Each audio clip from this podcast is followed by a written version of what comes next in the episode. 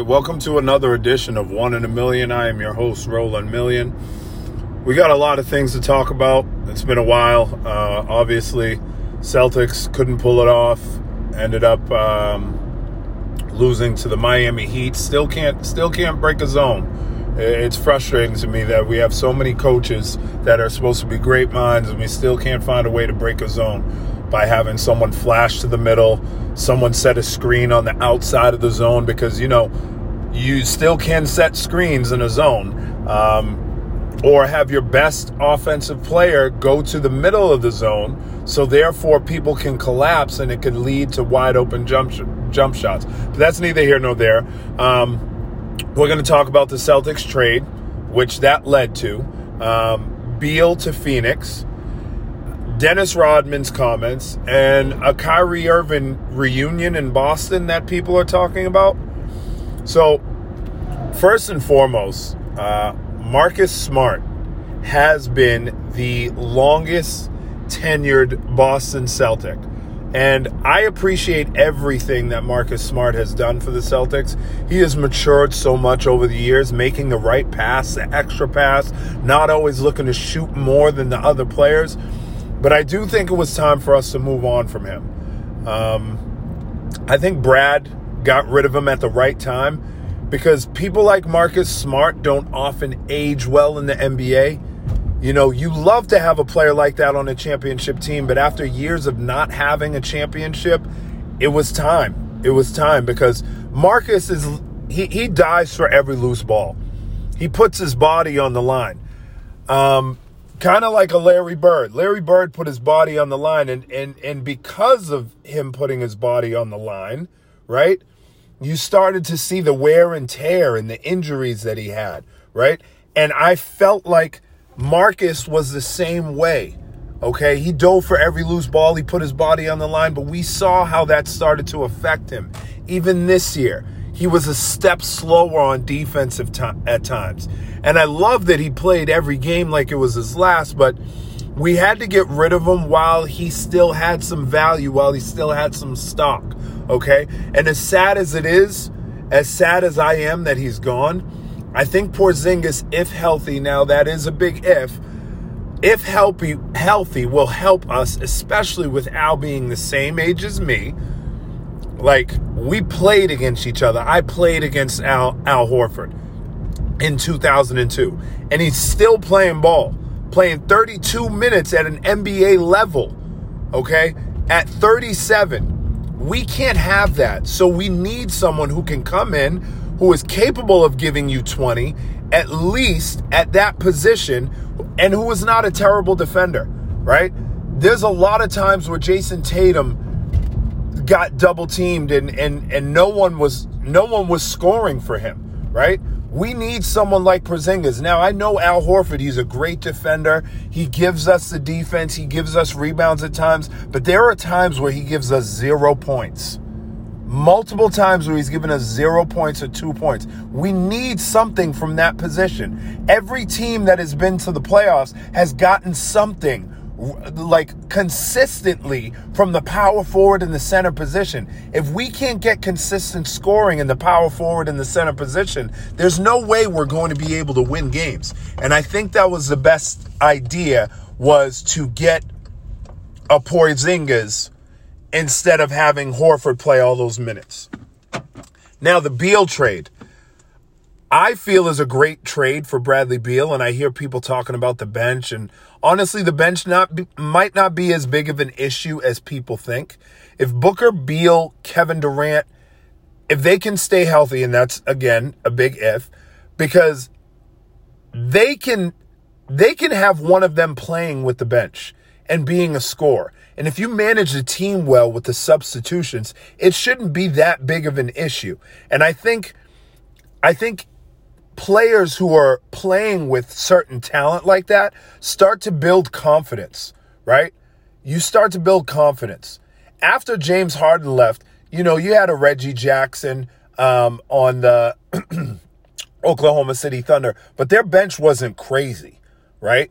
But they did have a solid uh, KD and Russell Westbrook that played with the bench at times. And that's what Billy Donovan did. He, he, he s- spread them out sporadically so they could each play with the bench. So they didn't have to worry about the bench production. And then at the, at the end of the game, obviously you had your two best players in, but they did it sporadically to give each other a rest. Okay. And I think they can do that. I think the biggest issue will be the defense although defense isn't a mantra in this league, you have to be able to play some semblance of defense to win a championship. And if that's the ultimate goal for the Phoenix Suns, then they need to find a way to strap up. And I think they hired the right coach for defense in Frank Vogel. He doesn't get enough credit for his defenses. When he coaches, a Vogel coach team is always in the top 12 defensively, except the last Lakers year where he was the scapegoat multiple times being in the top three, and even in Orlando being a top 12 team defensively in the league when Orlando didn't really have that many players, right? The guy knows how to coach defense, but you have to buy in. And I don't think the Lakers bought in. They just got tired of playing defense. And, and still this year they played a little bit of defense because they got trades and they got people who can play defense. But you didn't have a whole bunch of people that could play defense on that on that team in 2021 after they got rid of Dwight Howard and all those guys, but they were still in the top 12 defensively. Why? Because Frank Vogel knows how to coach defense. Okay? Next, the Kyrie reunion in Boston. It ain't happening, people. So I don't know what makes people think Brad wants to go through that again.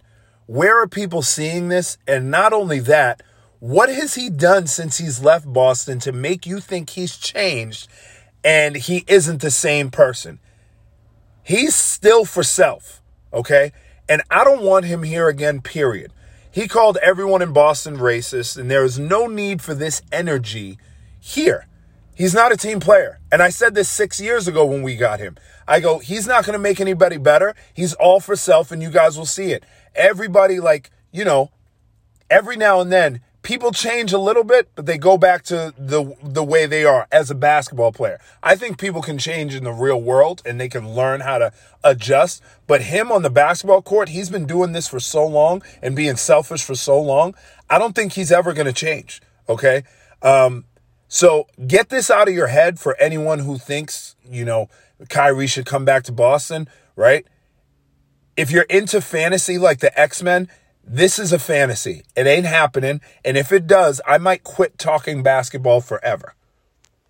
And last but not least, Dennis Rodman's comments. Now, Dennis said Bird would be in Europe if he played today. Now, I love Dennis as a player, but four years ago, you said you could lock down Le- LeBron. So that means you would be in the league. Now, don't get me wrong. I do think you would be in the league, but if Bird would be in Europe, then there's most most certainly you would not be in the league if you're living in that universe. Okay? First of all, Bird would shine even more today than he did back then. He's a great passer in traffic. Now think about this. There's not a lot of traffic anymore in the NBA. There's too much spacing.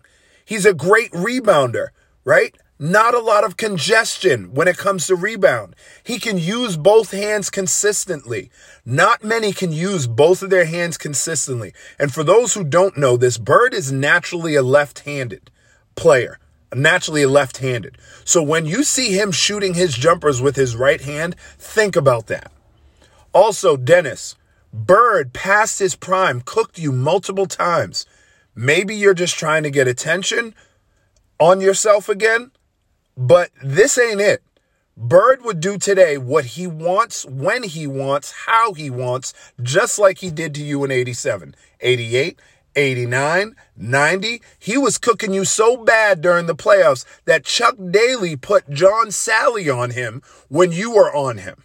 Okay? Before you were on him. He took you off of him and put John Salley on him. And then when you were on him, sent doubles with Isiah, Joe Dumars, and sometimes John Salley. And then Bird found the open man. And when he didn't find the open man, he passed out of the double, reposted, and pulled a jumper in your mouth. So maybe you still feel a certain type of way about Bird, but let's cut it out, all right? Let's cut that out, talking about he would be in Europe. Okay? Because we know damn well Bird would be continuing to dominate the same way that he dominated back then. Look at what Jokic is doing. Jokic is no more athletic than Larry Bird, but he has a mind for the game. He has the intangibles. He has the intelligence. And Jokic literally just dominated. Jokic is one of the slowest players that I've ever seen play, and he still killed everybody who was way more athletic than him, right? Faster than him, and sometimes even bigger than him. Think about that. That's the same way that Larry would dominate. Larry had to deal with that all throughout his life. You think he wouldn't still be able to adjust in the NBA today? I don't get it. I don't get it. I don't get how people think.